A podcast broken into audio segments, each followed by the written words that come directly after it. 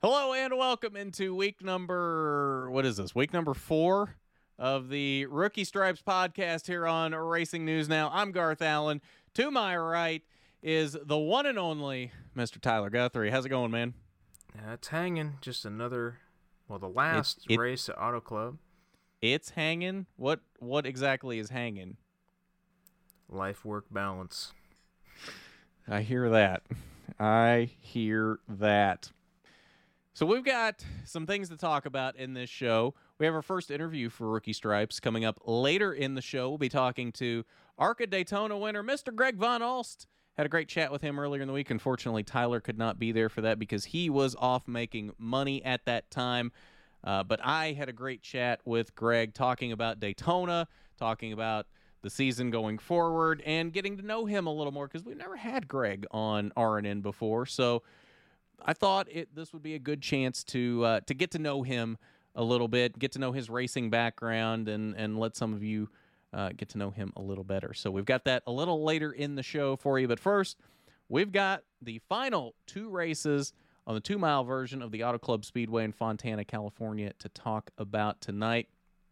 And overall, I would say they were good races. Been a very interesting weekend out in Fontana. Had a blizzard warning in the LA area on Saturday, which ended up postponing the Xfinity race to Sunday night after the Cup race. So we got a double header for one final day of racing from the Auto Club Speedway. And Tyler, I think it delivered.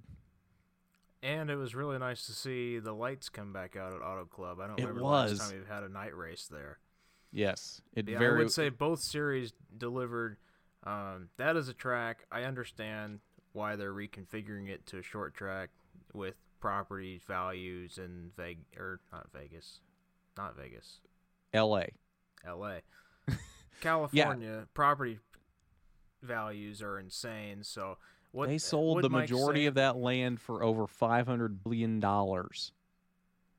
Yeah, How crazy is that? Like, okay, I don't like the idea of changing this track. I love it the way it is, but I would have made that deal too for over five hundred billion dollars. NASCAR would have been stupid not to take that. So.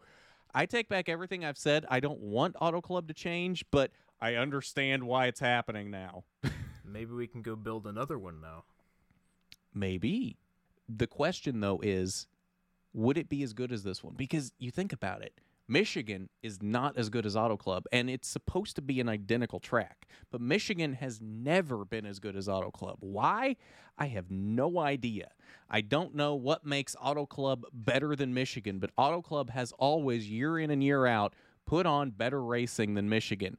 And I don't know why that is. So we could go build another one, but who's to say that another one wouldn't just be another Michigan instead of another Auto Club, you know? Well, maybe we can get another Auto Club or Michigan and get IndyCar back there because now IndyCar won't go to Michigan either. And why is that? I have no idea. It's something with You're supposed to be the IndyCar guru here. You're supposed to know these and kind of IndyCar things. politics. But no, they Oh, used to go yeah, to Auto enough. Club, and then I I think either NASCAR booted them out, or they decided it was too fast, or didn't have enough fans showing up. IndyCar races at Auto Club were always fun too. Yeah. Just something But- about seeing cars just bounce down the back straight at Auto Club. Oh, yeah. I thought that was crazy. Like there are some gnarly bumps in like the middle groove on the back straightaway. Like some of those cars I thought were going to take off as much as they were bouncing. It was ridiculous. I'm pretty sure that's the original pavement from that track cuz I'm pretty sure I saw that it hasn't been is. repaved since 97 and 97 was when that track debuted, wasn't it? Right, Jeff Gordon won the first race in '97, and Yeah. I somebody brought up this point in a tweet that I read earlier today while watching the race. If they didn't reconfigure it, they would have had to repave it soon anyway. Mhm. So it's almost like we went out at the top of Auto Club Speedway, and I think these cars actually did pretty well at that Mhm. track, surprisingly to me. Um, the Xfinity race was the the racing was awesome. It was kind of a boring race towards the end, but just watching him bombing in there five and six wide every lap is awesome. But to continue that point, if they did repave it and then the racing sucked and then they made the track smaller, I think we'd be having an entirely different conversation. I agree. Um, it would make it a lot easier and have less of a sting if the racing was not good for this transition to happen. It sucks because the racing has been so good at that track, and it even in the Gen Six era, it was one of the few bigger tracks that that could put on a decent show. So this is one track that it does hurt uh, to go away, but I do understand it, and I hope that the short track version is just as good. We'll see. Uh, the the last uh, designs that I saw floating around made it basically look like a mix of Martinsville and Bristol, like shaped like Martinsville, but like Bristol type banking, which could be interesting. Um, I think that has the potential to be very good. Um, so we'll have to see. And the fact that they're not rushing it and they've already said it won't be on the 2024 schedule gives me hope that they're going to do it right and they're not just going to rush it to keep it back on the schedule in 2024. So hopefully this this goes well um, as we go forward. I gotta agree with you there. I'd rather it take them two or three years to build the track than to rush it in and for it to suck. But I do still have the theory. We talked about it last week. I still hold the theory that the the grand plan here is as long as it is completed in time this track is going to be the Clash in 2025, and then it will become the season finale for 2025 going forward. I feel like that was the initial reason why they were doing this because they want the championship to be decided in LA. They want it in that market. And I think they want the excitement of a short track rather than the two mile track to do that on. So We'll see if that's what happens here, but that is my theory as to what happens. I don't foresee it being the Clash beyond 2025, but I think they will make it the Clash in 2025 to kind of debut it and give some hype to the first time that it will be the championship race in 2025. When you got to think if these cars can race well on that as a short track in LA, how insane that would be for NASCAR as an advertisement point mm-hmm. towards the end of the season, especially if they have it like as an all star or a clash and then set it up to be a season finale. If you have a good all star or clash with it, season finale might be pretty cool. Yeah, definitely.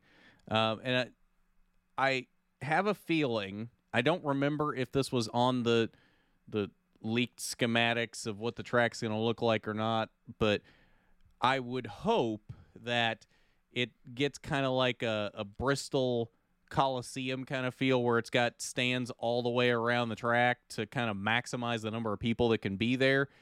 Because I think as if it races well, they could sell a lot of tickets for that, and it could be a very, very good uh, moneymaker for NASCAR in that sense. Let's go for the Cup rundown. First place, Kyle Busch getting the first win of the year for RCR. And for the most part, that was a fairly dominating performance for Kyle Busch. I think he won with a lead of about three and a half seconds over Chase Elliott in second. The Chevys seemed pretty fast overall today. We had a lot of the Hendrick cars moving through the field after the field was set from the Daytona, well, the points results after Daytona, but it really ended up being who got crashed and who didn't at Daytona. But moving down the rest of the field, Chase Elliott in second, Ross Chastain in third, and Daniel Suarez in fourth. Both of those Trackhouse cars in the top five. They were up front the whole race. Daniel Suarez had a couple penalties that he ended up flying back through the field from. So, really nice to see him making some moves.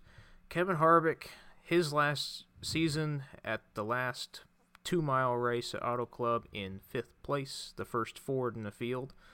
Denny Hamlin in sixth with the first Toyota in the field. Brad Keselowski, didn't he get spun out earlier in the race? He did. Good recovery for him to get back into the top 10. back in the seventh for Brad Keselowski. Alex Bowman always seems to run well at Auto Club in eighth place. Austin Dillon in ninth, putting both RCR cars in the top 10. And Joe Logano rounding out the top 10 in 10th. Yeah, so big win for Kyle Busch. Um, I have to imagine Toyota is not very happy right now after letting him go. And then he goes out and wins in his second race with RCR in what, let's be honest, has been looked at as not as good as JGR uh, in terms of the team the last few years. And he goes out and wins in his second race and had a legit shot to win the Daytona 500 last week, too. So he has gone out two straight week in fact three straight weeks because he ran very well in the clash as well three races in two very good runs that he could have won and then comes out and does win in the second points race of the season at fontana he's impressing me right now and doing a lot more in that rcr car than what i thought he was going to do at least early on one point I'd like to bring up about Kyle Busch winning this race was the crowd reaction. Did you notice how different it was from when he was winning with JGR? I did. I didn't hear a single boo from the crowd, which really surprises me because Kyle generally gets a lot of boos. I think he even got a lot of boos last week at the Daytona 500, but didn't hear any boos when he won. So I'm maybe he's turning the corner. Maybe he's coming out of his villain arc. Yeah, and I thought his uh, on the track interview after the race, I thought he was different in the interview than he was with JGR. I think a lot of JGR maybe censored some of his interviews or something like that, but he seemed more like a genuine person instead of the Kyle Busch that we've had the past couple of years, who even said, I'm just here so I don't get fined in one of his interviews. And it just seemed like we were actually talking to Kyle Busch and not just a driver for once. Well, and you brought up an interesting theory to me after the race as well when we were talking after the race. And and what was that theory? It just feels like Toyota destroys every person that enters that camp. I mean, you even had Martin Truex Jr., which I really liked him when he was at Furniture Row, and he moves over to Joe Gibbs and seems to have lost most of his personality and just is there in the top 10 most of the time, but there's nothing interesting that comes out of it. Denny Hamlin, he's always he's always been at JGR, but same thing, like he he doesn't really seem to have a personality, and when he does, it's that he doesn't have a personality. I'm not disagreeing with you, uh, but two points there. Um, when Truex was at Furniture Row, that was also in the Toyota camp or at least in the later years it was. They started out as a Chevy when he first right. got there, but they were Toyota when they were extremely successful. They were basically a satellite JGR car.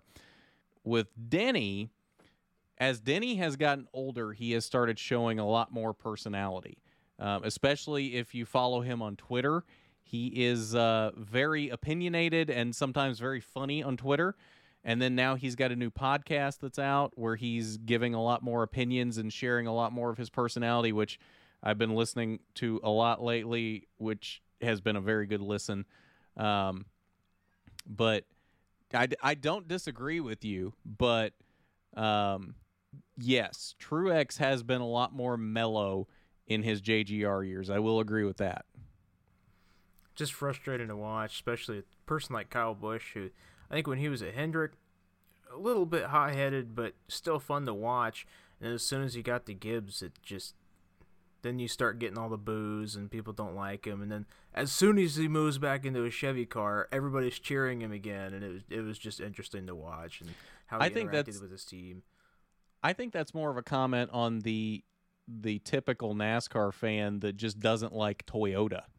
Not necessarily that it matters where Kyle is. It's just that they don't like Toyotas. That's a fair point too, but it's interesting. Most Toyotas are actually manufactured in the United States, and most Chevys aren't. Building on that, though, uh, I don't know that it's necessarily just Toyota as much as it is being with big teams in general. Because, like, let's take Hendrick Motorsports for example. I'm probably going to get some flack for this, but Chase Elliott never really shows much personality, let's be honest. Chase Elliott personality wise, might be one of the most boring people in the garage, and I'm probably going to get some hate for that, but it is what it is. Alex Bowman also does not show a lot of personality, but if you look back at Alex Bowman before he went to Hendrick, when he was with some of these backmarker teams, BK Racing, Tommy Baldwin Racing, teams like that, he showed a lot of personality. He was funny. He would make jokes on the radio. He would make jokes in interviews, and he had a lot more personality before he went to Hendrick. So I think that's just part of being at a big team is they kind of try to temper you and control how much personality you show in certain situations. Yeah, I gotta agree with that a little bit. I do think I also I like Chase Elliott, but he is so boring to listen to in interviews unless he just got wrecked. It's that's the only time he's interesting to listen to. But I do I do see Alex Bowman crack some jokes every once in a while on Radioactive every week.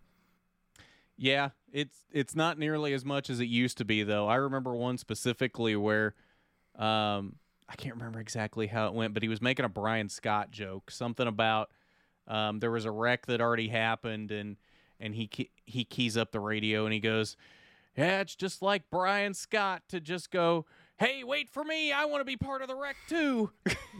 I think now there's just a weekly joke of, "Well, nobody likes us" from the 48 cab. So Yeah. What was with the uh, Cup Field deciding to just have a big wreck on the front straight at Auto Club? They needed something for the high, highlight reel. They needed to have something to look back on for the last race outside of Kyle Busch winning. I did think it was interesting. They talked about in the broadcast. They extended the restart zone by 25% forward and backwards of it, and Joey Logano pulled kind of an IndyCar Will Power and decided to stack up the field. Not entirely his fault, but the field thought he was going to go and he didn't. So then the field just went in every other direction. yeah. Which, and that's what happens. And I don't know if that's a product of making the restart zone bigger or if that would have happened regardless. Um, but yeah, it's not the first time that's happened. Uh, we've had incidents like that with guys playing games on the restart and not going when they act like they're going to go and stacking up the field. So, um, not the first time it's happened, not the last time it it'll happen, but definitely won't be the last time. No, but definitely tore up a lot of cars just the same. But I think that's about all I got for the Cup Series race. You ready to move on to the Xfinity results? I'm ready. Let's do it.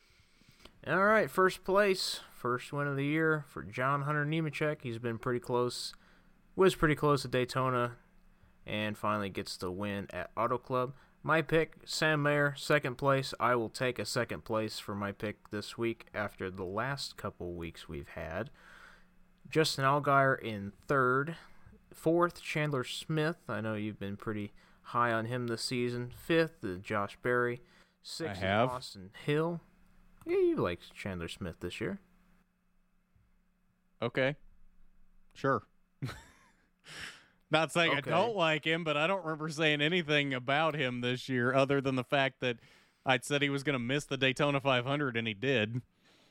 I thought you said you liked him in Xfinity. I, if I did, I don't remember saying it. I'm not denying it. I'm just saying I don't remember saying it. All right, sixth place, Austin Hill keeping up his good start to the year. Seventh, Riley Herbst in the, quietly in the top ten again. Austin Dillon in eighth place, Brett Moffitt in ninth, and rounding out the top 10, Parker Kligerman. Good showing for Brett Moffitt in ninth with that uh, new team AM Racing, which isn't fully a new team, new team for the Xfinity Series, but um, good showing for them in their second race out. But uh, congratulations to John Hunter Nemechek. Um, good to see him get into victory lane so quickly now that he's in a JGR car. I think this is a much different John Hunter Nemechek than we saw his first go around in the Xfinity series a few years ago.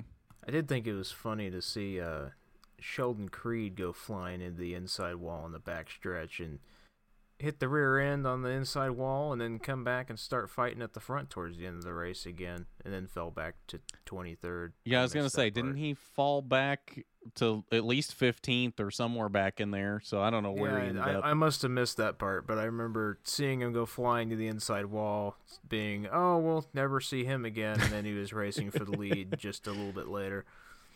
The Xfinity cars did seem pretty racy. I, I overall, I don't think there was a whole lot of like action up front, but throughout the pack, every corner just fanning out four or five wide. It's always fun to see at Auto Club. I wish Michigan still raced that way, but Still, I don't remember miss. Michigan ever racing that way.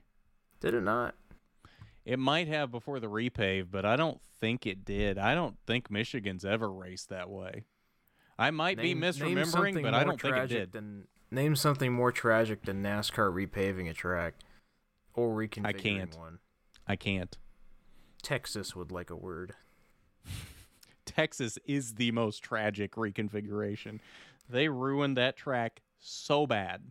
Tex, if this auto club thing works out and the short track works out well, Texas needs to be next on the list to be blown up and turned into a short track. No, And I Texas should have been first. It should have, but since it's not going to be, it needs to be next. I will riot in the streets if Auto Club is successful and nothing is done to make Texas better. I will riot.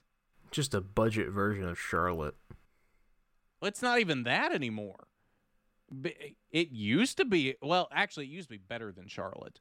Um, it actually raced much better than Char- Charlotte's. Always just been mediocre. Charlotte has never raced super great, but it's never necessarily been terrible. Most of the time, it's had some terrible races here and there, but overall, it's just kind of been mediocre. Texas has had some really good races in the past and then they just flat out ruined turns one and two and made it the worst track on the schedule by far. Not even close. mixed- they just mixed Charlotte with a little bit of New Hampshire and the exit of two. Yeah, and I, I don't know why New Hampshire was where they got the inspiration there because New Hampshire's not a great track either. No. New Hampshire's never really raced well either. So New Hampshire was a great idea, but it didn't really pan out. It just does not race well.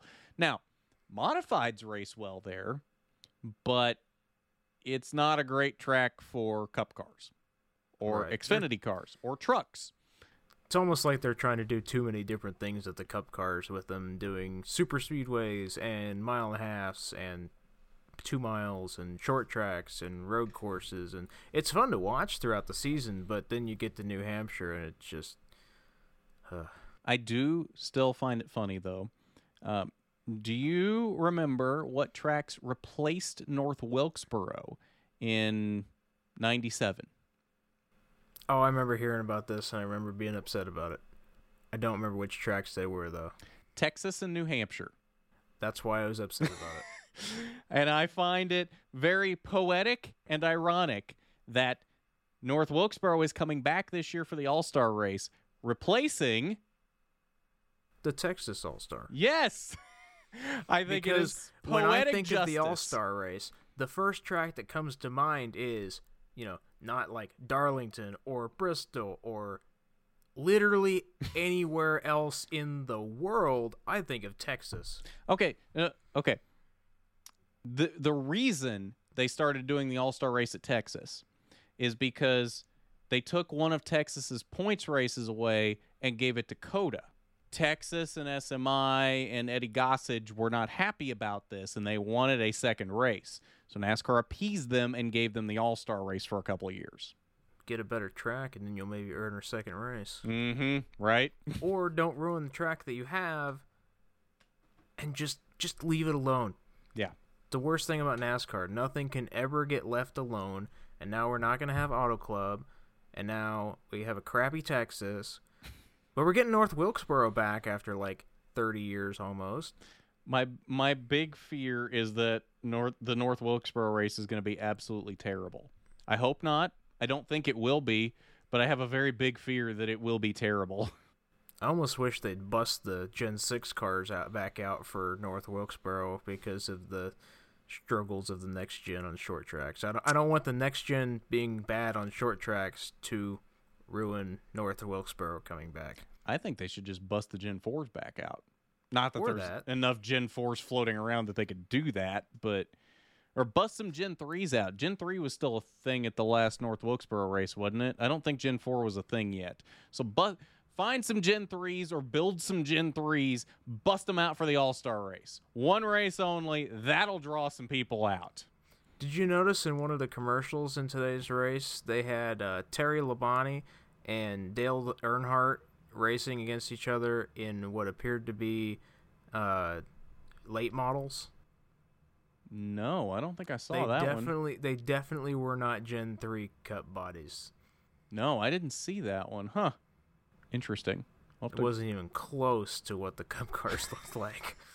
I'll have to go look that up. That's uh was it a commercial for North Wilkesboro?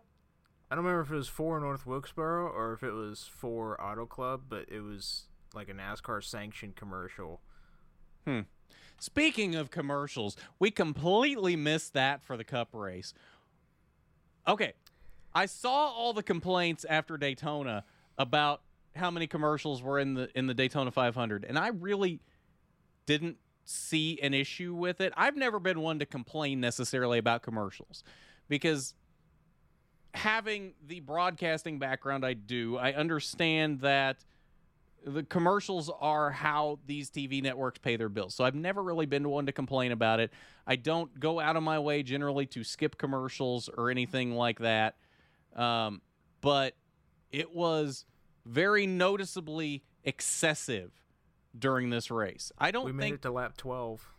yeah, we made it to lap 12, and I don't think after that we went more than like 10 green flags lap, 10 green flag laps without a commercial break. You might as well call this the the commercial 400 at Auto Club, and we just have little two minute race breaks in between the commercials. That's all it was. We, there was literally points where we only went like two or three minutes and then went back to commercial.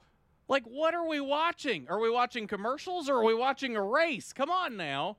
I get know, it. I do. I understand they need commercials, but they don't need that many commercials. And if they need that many commercials, they need a different financial model to be sustainable. I agree, but it would have been just just a little bit more tolerable if we hadn't kept having the same awful Nissan commercial. Or the T Mobile commercial. I've gotten so annoyed with that John Travolta T Mobile commercial. Hey, neighbor! I. I want to come through the TV and punch that guy. I'm so tired of that commercial, and it was on every single break. These commercials Geico literally made me go crazy worse. today. I've literally lost my mind. The commercials made me lose what little bit of sanity I had left. The Geico commercials keep getting worse. Yes. Or the progressive commercials with Flow, those keep getting worse too. Progressively worse. Pro- yes, progressively worse. I like it. Okay, I think I'm off my soapbox now. We can continue with the Xfinity race. I just had to get that out. You done with the commercial break now, Garth? Yes, I'm done with the break talking about the commercial breaks. Continue with the Xfinity race. What were we even talking about with the Xfinity race? I, I'm not sure we had a whole lot left about the Xfinity race. N- nothing really happened that was too awfully interesting in that race. Not really any crashes to talk about because that's what we like talking about at NASCAR. Your pick, Cole Custer, was doing mostly okay until I think he had the fastest car in that race until he had his flat tire issue. that'll do it. That will do it. And really, I don't think that would have even been that big of an issue had Austin Dillon not run into him because it was at fairly slow speed, and I think he was just going to graze along the wall and be okay. And then Austin Dillon just like, hey, I want to be a part of this, and just drove into his left rear. And then Austin Dillon was still somewhat competitive for a little bit after that, Mhm. even though he took out like the whole right front quarter panel of his car. Yeah. Which, and that's the thing. I don't, I don't know that these cars are necessarily as aero dependent as the Gen 6 car was, which is weird to say. And I might be totally wrong on that, but it doesn't feel like uh, these Xfinity cars or even the, the next gen cars are ne- are quite as aero dependent as they used to be. I think they've done some things with them to make them not be as dependent on aerodynamics, which overall I think is a good thing. They're not. I know the Cup cars, the next gen, aren't as dependent on aerodynamics over the top of the car, but as soon as you lose any of the downforce coming from the diffuser, you're gone. Right. So you see a lot of kind of spins and crashes now at the Cup cars where it kicks sideways a little bit and then it's just aggressively going towards the wall. Whereas in the Xfinity races now, you can see him kind of wiggle the back end out and catch it and slide through the corners, whereas the Cup cars you can't do that anymore, which I find kind of frustrating. I know I talked to you about this during the race. The Cup cars, they look much more planted in the corners than they ever did before, but at the same time, that makes it almost look boring. It almost looks like they're not doing 180 mile an hour in the corners. Mm-hmm. It, it, but as soon as they start to slide, they're just gone. Whereas the Xfinity series, you still get some of the turning right in the left hand corner to keep it straight, and I think it's much more entertaining to watch, especially in the in car cameras. You get them flopping the wheel back and forth, and then the Cup cars, it's just riding around it, you know, 10 o'clock on the steering wheel the whole way through the corner. But it's two different styles of racing now, which I like because it seemed like in the Gen 6 era, a lot of the Cup and Xfinity races were just identical races with different drivers doing maybe seven or eight miles an hour difference off each other. But now there are two different packages that race completely different at every track. Mm-hmm. And it's sort of fun to watch, and it, it makes me want to watch the Xfinity race now. To in my opinion. Yeah. No, I I, I agree definitely, but I think that's uh, that's all we got on the Xfinity race. So Let's now go to our chat with the ARCA Daytona winner, Mr. Greg Van Alst. Get to know him a little bit, talk about his Daytona win, and what he has planned for the rest of the 2023 season. Let's take a look at that. And we're now joined by winner of the Daytona 200 from the Daytona International Speedway for the ARCA Menards series this past Saturday, Mr. Greg Van Alst. How's it going today, man? Really good. Thanks for having me on. so, has it has it sunk in yet uh, that that you won? What we were just talking about uh, is really the biggest win of your career thus far. Um, you know, it's it's uh, it's still surreal. Um, I've I've dreamed my whole life of being able to win an ARCA race, right? And um, to win an ARCA race at Daytona, um, man, it's it's uh, it's unbelievable. Um, I I'm still struggling to put into words what it means, how I feel, uh, but gosh, it feels good. I can imagine. So, how'd you celebrate this one? Did you do anything special? Did you go to Disney World? no, um, girls were were at home and we told them this year we weren't going to go do anything fun before or after the race, so that's why they didn't uh, they didn't come down. So we couldn't uh, break our promise to them. And uh, after the race, um, man, a whirlwind of of media and stuff like that, and and uh, uh, you know we're in the ARCA series, right? So you get kicked out. Like you can't just hang out and and you know because we wanted to be at the racetrack, right? So we got we basically mm-hmm. got kicked out uh, we ended up going uh, to a to a pizza place um, and uh, you know had had had lots of food and a little bit to drink, and then uh, um, headed over to uh, a donut shop, and then back home and or back to the back to the house where we were staying, and got up the next morning and started heading home. Nice pizza and donuts. That is a celebration I can approve of. So how big of a boost does this give to your team, both from a confidence standpoint and from a financial standpoint? I got to figure it's it's a pretty big boost on both of those fronts, right? Yeah, for sure. Um, you know, from a financial standpoint, I'll I'll kind of let you know how it works out, right? Um, you know, you you win enough money at, at Daytona to, to maybe get you through the next race or so. Um, but uh, from a sponsorship standpoint, you know, our inbox isn't flooded with, with companies wanting to give us money or anything like that. Um, so, you know, I'm not sure what the future holds. Uh, but uh, but for the most part, um, you know, uh, the morale of a, our of our team is, I mean, it's it's just it's insane, right? We've never we've never been in this situation as a team, obviously. So all the guys are pumped. Um, you know, every everything is just uh, it's been a good week. So I guess if you're you're still having trouble securing sponsors, are you still planning on running the full season this year, or or what's the plan with that right now? Yeah, so um, you know everybody's kind of thinking that like something happened with CB Fabricating and us, but um, you know they're they're a long term, long time partner with us, and um, you know basically our deal with CB Fabricating is the same as it was last year, um, but you know they they they are not able to fully fund the program, and you know we talked over the winter. We had some other sponsors um, talking about coming on board, and those sponsors they, they told us they looked like we were fully funded, and you know they they didn't think we had room for them. So we kind of had the the idea that you know maybe we we should um, not put the the you know not have the car done up in CB fabricating collars every race because uh, I've always kind of been under the belief if somebody's helping you, you just you know you go you, you do as much for them as you can, and at this level, um, I don't I don't know if that hurt us or helped us or what, but I mean that's what we were told by multiple um, people that we were talking to. So. Um, they're going to be on the car for, for primary sponsorship in, in several, you know, quite a few races. They're going to be on the car every race. Uh, but we're trying to we're trying to leave room um, for maybe some other companies to come on, uh, you know, and show that we're we're looking for the help.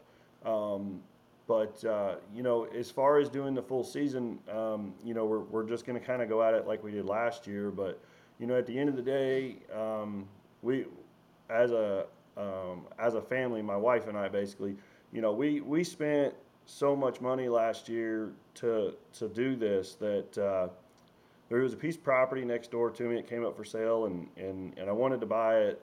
You know, just didn't couldn't at the time. And then you know between between that and her and I talking, she was like, you know, you could have put all four kids through college, and it's it just kind of hit like you know I, I know this sport's expensive. Um, I wouldn't trade last year for anything, right? Um, but as a business owner, it's like you know maybe maybe we need to try doing something a little different. Maybe I focus on uh, sponsorship stuff because I you know I, I didn't really ever focus on trying to go and get sponsors. I, I kind of focused on the racing aspect of it. Um, so you know we're just trying to make up the gap. I guess is the best way to put it. Where um, you know where CB Fabricating support stops, we're trying to to, to pick up the, the remainder of gaps so we don't have to do it out of pocket. And, um, you know, and, that, and that's happening all across racing, right? I mean, we were talking yesterday, even even a guy like Chase Elliott's got multiple sponsors through the year, and, and we're just kind of kind of trying to do that same thing. So let's look back at the race itself now. Um, you had a fairly solid race, but other than leading five laps in the middle of the race, you weren't up there necessarily battling for the win. Seemed like most of the time you settled in there about the back part of the top five. When did you realize you had a car that was capable of winning that race? Um, as far as capable of winning the race, I, I don't know if there was ever a moment that was like, hey, we could win, you know. Um, I knew we just had to keep ourselves positioned up front. Uh, you can get shaked out, you know, you know, you can go. I mean, just like I, just like what happened to the 44 on the last lap, right? He he's leading laps and and and in one turn he goes from first to ninth, right? And I know that's possible. So my my goal, our team's goal, was just to kind of be aggressive and try to stay up front.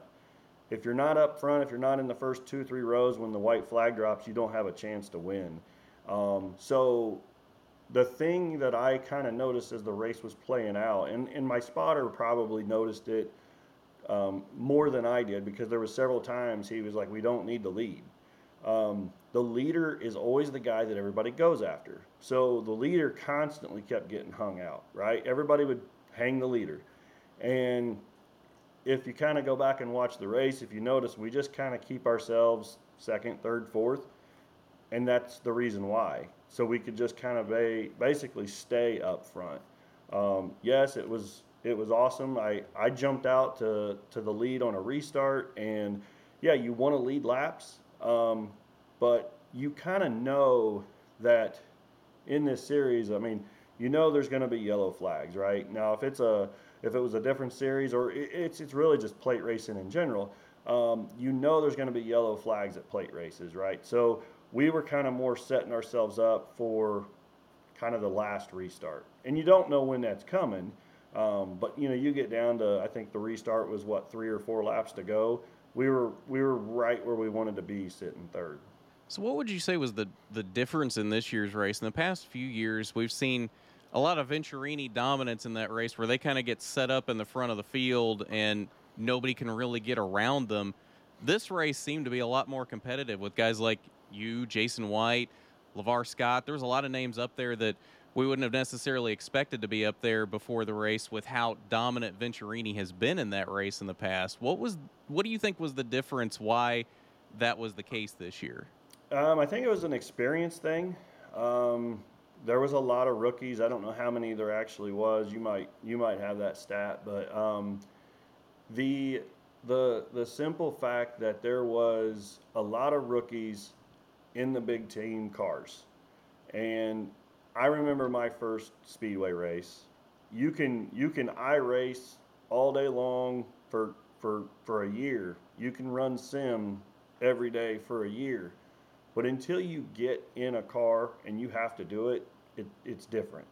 So I think the big thing was is that there was rookies that had never drafted in in a racing, you know, format. I mean, you can do it in the test, you can do it in practice, and it, it changes as soon as that green flag drops. So you get guys like myself, Andy J, uh, Kitzmiller, Jason White, um, Sean Corr, um, that, that have done this multiple times now. Our cars may not be the fastest cars down there, um, which I would argue that point too, but but we, we all know that the bigger teams, you know, they bring better stuff than we got, and, and we're okay with that. So I think this year was the, the year that experience from the driver's seat paid off um, because those are the guys that you've seen getting to the front. And I mean, I'm I'm watching some of these rookies and, and whatnot from the cockpit, and it's like, I'm like, well, if he pulls that move again, and, and we're like, you know, one to two to go, I got him, you know. And um, you know, I could sit here and point out things that some of those rookies did that would make them better, but you know, I'll I'll, I'll maybe talk to him after Talladega. yeah, exactly. So, fairly solid year for you last year, but I'm sure not quite the results you were looking for. Uh, is this win an indication that uh, as long as you are able to run the full year this year, that we're going to see uh, a different Greg Van Alst this year? We're going to see you maybe competing for more wins this year. I would like to think so. Um, we're working on some things um, with our with our short track program, intermediate program. Um, for whatever reason, my third year in every division that I've ever raced in has always been our best year, and mm-hmm. um, this is my third year, you know, doing the doing the ARCA stuff. So, um, I, I, think it's just a you start learning um, the ins and the outs, and you get more comfortable. Um, so we'll we'll see how the year progresses. Um, you know, I, I would say our team's biggest problem right now is when we start getting to the months where we race back to back weekends, last year that's where we really struggled. Um, you know, we don't have full time employees, we don't have any employees. You know, all my guys are, are volunteer um, on the crew. You know, I mean, obviously Jim Long, we, we pay him, you know, to be at the racetrack. Um, uh, but the crew guys are all volunteer. Um, and you know, you can plan for an evening of, you know, hey, we're, we're three of us, four of us, whatever, going to be out in the shop in the evening, and life happens, right? And then it's just one of us. I mean, and I'm, and it's it goes all of us, right? The there's two main guys that, that come to the race shop, Brandon and Jason, and, and there's been nights where we're like, hey, you know, we're going to be out there from three o'clock till whenever, and then you know something happens oh a kid's function gets changed to this and then now you know now you get a half hour out there and and that's that's the stuff that really hurts when we start racing back to back weekends. Um, so we're trying to prep and pre- prepare ourselves for that now. Um, but you know, there's no way for us to predict what's going to happen in the in the summer months. Right. So I guess along those same lines, then, um, in a perfect world, um, everybody's kind of looking at Jesse Love and Andres Perez de Lara as probably being the championship favorites this year. Are people kind of sleeping on you in that case? Uh, maybe looking at you as a dark horse? Is that a possibility for the championship? Um, I mean, we've won championships before, and nobody thought we could. So, you know, I'm, I'm, we we understand we're not the guys that that get the publicity because we're just kind of quiet, flying under the radar. Um, but I mean, are we are we capable of it? Absolutely. Now, expectations and reality. Um, I mean, there's there's a reason why those guys are are the favorites, right? And and mm-hmm. um, you know, if I was a betting man, I I, I don't know. Uh, I don't know that I would bet against them, but uh, you know, all we can do is what we can do, and and and see where everything turns out. Well, and it wouldn't be the first time in recent history the the quote unquote little guy has come out of nowhere and and stolen the championship. Bret Holmes did it a couple years ago, so it wouldn't be out of the realm of possibility for sure. Um, yeah, for sure. So let's since we've never had you on before. I don't know how we've never had you on before, um, but let's let's get to know you a little bit here to end off uh, for some of the fans that may not know you as well. How did you get started in racing? Oh man, so it, it there's there's uh, lots of stories there. So um, I've got two racing careers. Um, you know, both of them started in go karts and, and kind of came through the ranks. Um, but uh, I'll kind of shortcut the teenage years and, and go back to um, around the time that I started my fence company. Um, so married, um, starting to have kids, and uh, um, some things happened and, and was broke. I mean, I mean, like literally on the verge of filing bankruptcy, right? And uh, uh, started the fence company just to earn extra money. The dream of racing was always there.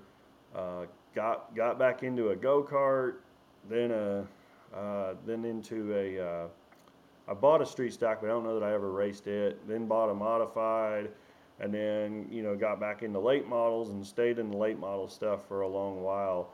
Um, I met CB Chris Barkdahl um, through his son Kyle um, uh, with the through the fence company. Did did a fence for them, and that's kind of where that relationship started. And um, in 2018, um, we wrecked at Winchester in the Winchester 400 qualifying and I I got out of the car and and I was like, I'm done. I'm just I'm over um, working so hard to make things happen and and uh, I think I said when I got out of the car, I think I'm gonna go buy a boat. And um, CB was just getting started with us, right? Well, we wrecked, and he still had fun, and that's where the relationship with him and I started.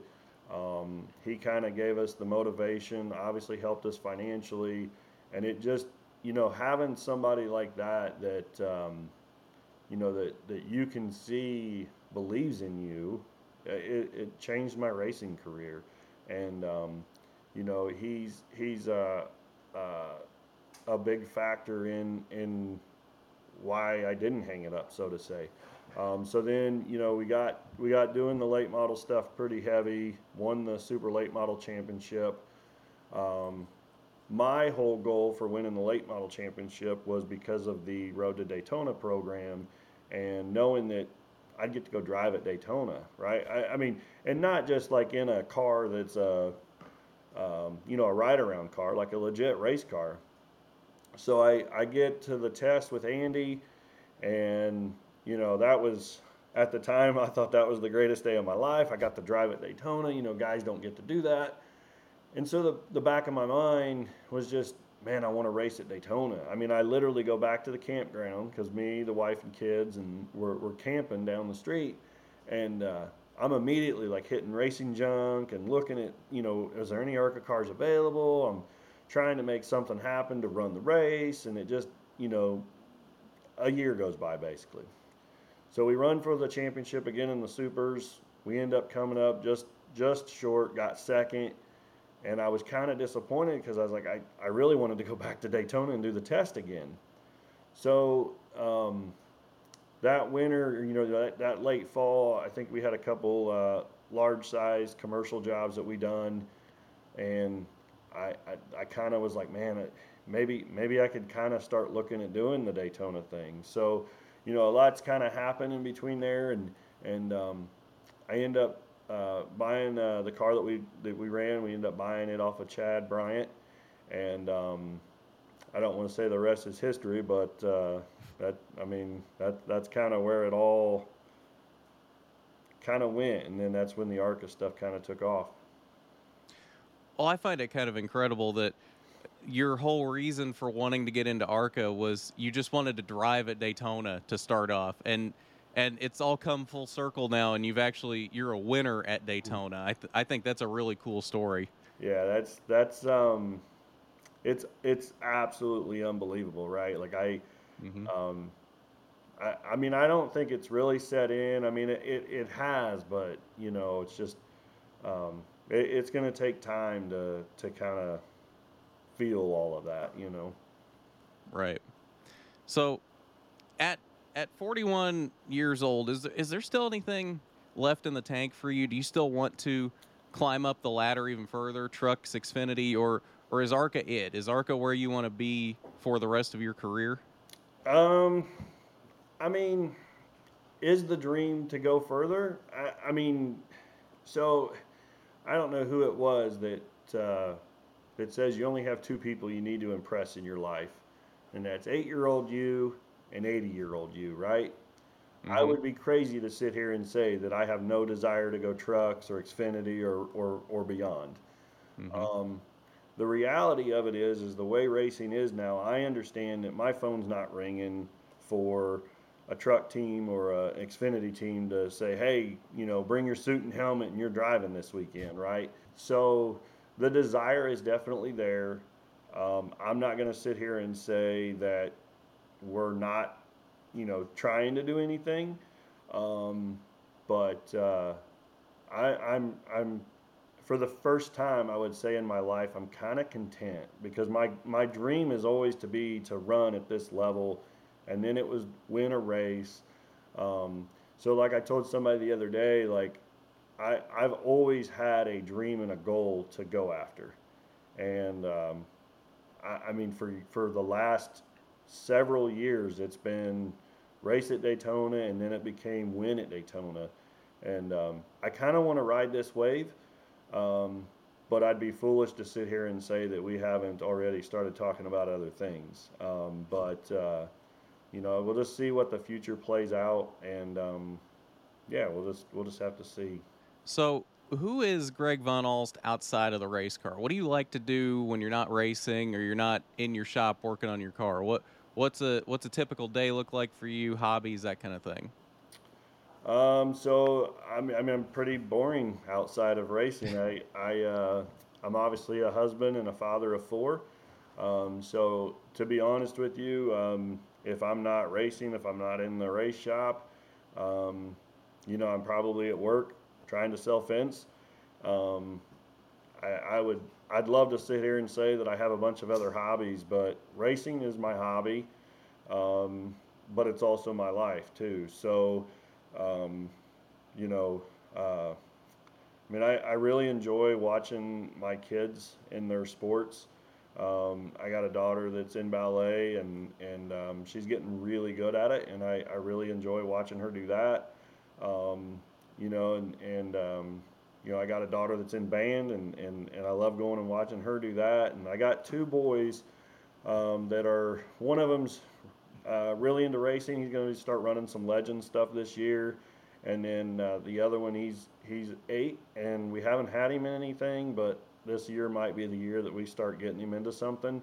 Um, so uh, I, I, really enjoy spending time with the wife and kids, um, just because we're racing so much that uh, a lot of weekends I'm I'm away doing stuff while they're while my wife's uh, playing super mom and running four kids to four different places.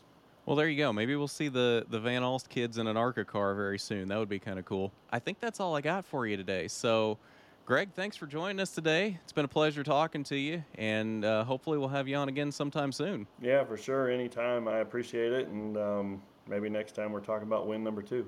Hopefully so. And we want to thank Greg Van Alst for joining us today. We had a great chat with him, and hopefully we'll have him on again sometime soon hopefully for another win later on in the season. But quickly here, uh, Tyler, I know you got some F1 news before we get into Vegas predictions. What do you got for us, Tyler?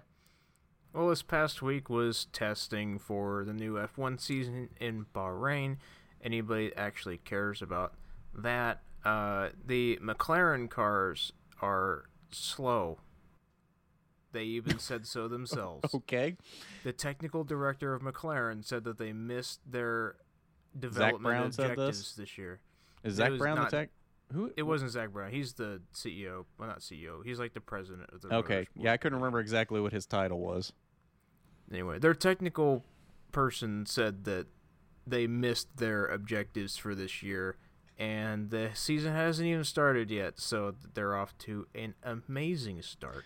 It's funny also, how they were like the third best team a couple years ago, and they've just completely fallen off of that for no reason. yeah. They're focusing yeah. too much on IndyCar, I think, is what it is. Well, at least they're competitive in IndyCar. True. It's a whole lot easier to be competitive in IndyCar, as much as I hate saying that, than it is to be competitive in F1. But they also have really good drivers in IndyCar. Yeah. And F1 is it's so much about the car. But you can get creative like Haas and save $250,000 by removing three chairs from your pit wall. Watch Haas because of this. Oh, wait a minute. Wait a minute. Did I did I hear you right? I was only half listening and then realized you said they removed three chairs for $250,000. That would be correct.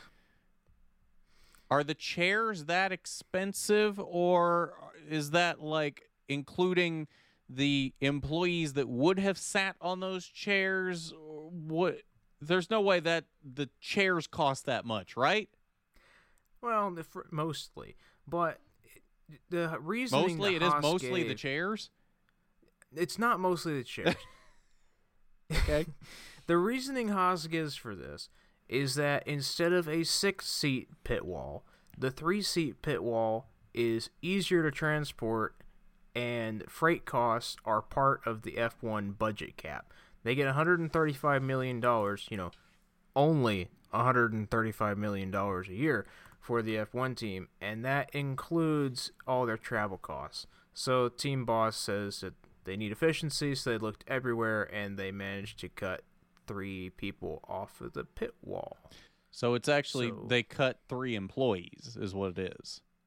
I'm not sure if they cut the three employees or just like moved them to the back, but yeah, honestly, when you watch an F1 race and you see them sitting on the pit wall, how many times have you seen all six of them actually doing anything at the same time? True. So I don't know. It'll be interesting to see if their strategy just sucks this year now that they kicked three people off the pit wall. Well, I'm gonna laugh when this this what seems like an extremely minor change as Doc continues to walk back and forth in front of the camera. Um, what seems like a minor change. Watch this make them go from the worst car in the grid to like the third best car, and they win like three races. Yeah, um, uh, we'll we'll bring that clip back up if that happens. Mm-hmm. Maybe we'll maybe we'll uh, make some money off this podcast if you're actually right, and we can just spit that out there. Garth predicted yeah. this before the season. Garth Stradamus over here. IndyCar season kickoff is this weekend, actually. This oh, then weekend. we need to make predictions for that too. No, we we haven't even had practice or anything for that yet. We'll just we didn't have practice for Daytona when we made Daytona predictions, or practice for the Clash. We'll start IndyCar predictions after the first race. That way we can get you to actually watch an IndyCar race for the first time in however many decades. Wouldn't me making a prediction make me more likely to actually watch the race? Because I have some in, some investment in it. If you want to make a prediction, go ahead. I'm not making a prediction if you don't make one. Well, I can figure one out. Okay, Good. Make a prediction. Cole Herta. Okay. Alexander Rossi. New team, bold choice. That's right. There you go. I feel like he is going to be like what you were saying with Kyle Busch being a little stifled by his previous team. I feel like he's going to flourish at his new team. I would agree. I, I think uh, Rossi had an interesting turn of events with his time at Andretti. He started out as the lowest guy in totem pole. In about a year and a half, was the number one on that team, and then a year and a half later, he's back to pretty much last on that team, and got a couple wins. And all of his wins were completely dominant performances like winning by 20 something seconds in all of his wins. Yeah.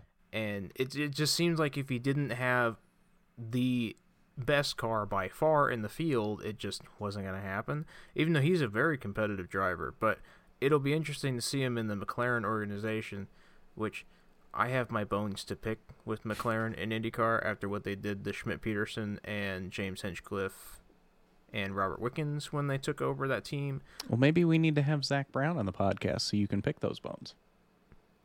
I would rather not pick those bones.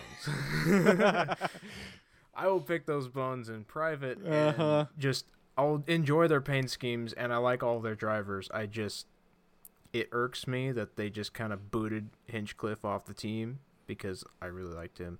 Yeah. But I understand business is business, but you you get somebody from a different country coming into IndyCar and then just kind of kicking out somebody that's been a fan favorite for about 10 years Right. because kicking out the mayor of Hinchtown. Now there's no Hinchtown in IndyCar anymore. But he is fun in the booth, though. He is admit. very fun in the booth, both for IndyCar and for SRX. I forgot he was doing SRX. When does Mhm. that start up? June, I think. I think it's like first of June to like the middle of July. I think is when it at least has been in the past. Okay. I don't Yeah, know if they've got this year's schedule out yet or not. They might. I'm, I don't know. They keep posting different pictures, and I I see them on Instagram or whatever. And I'm like, oh, cool, SRX. That's not anytime soon. keep scrolling. That'll be another thing we talk about on here once those races start. So that'll be fun. All right, let's kick it off with predictions for NASCAR this weekend at Las Vegas. The track that's only cool because it says Nellis Air Force on the back of the back straight, but whatever. I hate Las Vegas. It's because Nellis Air Force Base is literally right off the back straightaway. It's the only cool part about it. I hate that track. I mean, it raced well last year. The next gen car has done surprisingly well with mile and a half tracks. It's it's like NASCAR knew that the Gen 6 was terrible on mile and a halves, so they put all of their effort into making the next gen car good on mile and a halves and completely forgot to work on it for any other type of track. Couldn't have just left it nice for the tracks that people actually care about, but different bone another time. You got a lot of bones to pick. I do have a lot of bones to pick. Well, you'll fit right in around here because that's one thing I tend to do a lot, and it becomes very controversial. So you fit in well here on RNN. So Tyler, who you got for the truck race? Truck race, I'm going to take what I consider to be a safe pick. Matt Crafton, not a lot of whole. I haven't watched a whole lot of truck stuff yet, so I'm still getting into the swing of things. Matt Crafton's just kind of no, name that screams out at me. He seems to do okay on the mile and a half, and is in a fairly competitive team. So we'll see how that pick goes. Fairly competitive team. It was the best team in the field last year. It was Best team overall. Like not him specifically, but ThorSport as a whole. Pretty much best team on the track last year. if you come into NASCAR Truck Series and you just say, "Hey, these are the competitive teams," you're going to be like, "These are fairly competitive teams." You're not going to say these are the best teams because they're, you know. Move on. I don't. What's I don't pick? follow this line of thinking. I don't follow it either. It's like 2:30 in the morning, and we're recording this podcast after two NASCAR races and a day of work. So Yep. we're we're struggling. We're hanging on. the fun of not being full-time podcasters and trying to fit it into a regular life schedule is fun. Regular. Yeah, right, right. Yeah, We have regular su- in we have quotation such regular marks. schedules. Right. All right. So for me, I'm going to go with uh, the man that is in his second race at a new team. Showed a lot of speed at Daytona, and I think will win his first of a few races this season on his way to maybe a championship run or at the very least a very deep run into the playoffs, and that would be one Mr. Corey Heim. Won a race last year for Kyle Busch Motorsports, moves over to Tricon Garage this year, had a solid run at Daytona. Don't know that he necessarily had race winning speed, but solid top 10 run at Daytona. I think he will do well at Vegas. Moving on to the Xfinity race. Tyler, who you got for that? I'm gonna go with Daniel Hemric for the Xfinity race. I think uh, those Kaulig cars Bold choice. got a little bit to prove on the Kaulig camp this year. I, they ran pretty well at Vegas last year. They do pretty well on a consistent basis at most of the generic NASCAR mile and a half tracks. Uh, AJ Allmendinger's not there in Xfinity anymore to help him out, but I think Daniel Hemric be able to take charge of the field this weekend. Now, I say bold choice because you do realize he's only won one race in his entire NASCAR career, not just Xfinity, but entire career. Cup, Xfinity, trucks, ARCA. You do realize there's only one win in that entire time, right? Well, this is a great weekend to double that stat. Now, I will say it came in dramatic fashion. Two was that two years ago now? 2021 season finale at Phoenix. Wins the race to win the championship. His only win in his entire career had to win the race to win the championship and actually did it. That being said, I don't think this is that high pressure of a situation, so I don't know that he has enough pressure on him to win this race. But I will happily concede if your pick is correct with this one. We'll see. We have not been doing too hot so far this We have year not, on the no. pick scale. You didn't do terrible picking Sam Mayer for this race. You almost, or for uh, Fontana, you almost Got got, that one. Yep, and he I was first loser. well, and he was kind of closing at the end. We had a few more laps, and maybe dirty air wasn't a thing. Then he might have gotten that one, but close. That being said, I'm going to steal your Fontana pick, and I'm going to take Sam Mayer for Vegas. He showed so much speed at Fontana. I think he carries that into Vegas and finally gets that monkey off his back and picks up his first career Xfinity win. Now, moving on to the Cup Series. Tyler, who you got for the Pennzoil 400 presented by Jiffy Lube? I am going to take Kyle Busch. I think when he has success in pretty dominant fashion like he did this weekend at Fontana, he usually carries it through for a several week stretch, wins a whole bunch of races at a time, and I think this will start off a really big year for him. I think he's got a lot, not really to prove at RCR because we all know Kyle Busch is a hell of a race car driver, and he can drive the wheels off of pretty much anything. But I think with a new team, he's got a lot to kind of show for the team and how RCR has improved over the last couple of years. I think uh, Tyler Reddick showed a lot of speed in these cars last year, but I think Austin Dillon is probably not really the number one driver that RCR kind of wants him to be. And I think RCR finally got his person in Kyle Busch, and I think he just goes on a big tear of wins and top fives at the beginning of the season. He's been competitive every time he stepped into this RCR car this year, like at the front the entire race. And I think this will be the beginning of a great year for Kyle Busch. As I said earlier in this episode, he has surprised me how well he's come out of the gate in that 8 car and done a lot better than I thought he would. I've not been super impressed with RCR equipment as a whole for a long time, uh, but he is definitely getting the most out of it. And I don't know if maybe it's a combination of him and the RCR equipment improving, but I think that's a solid pick.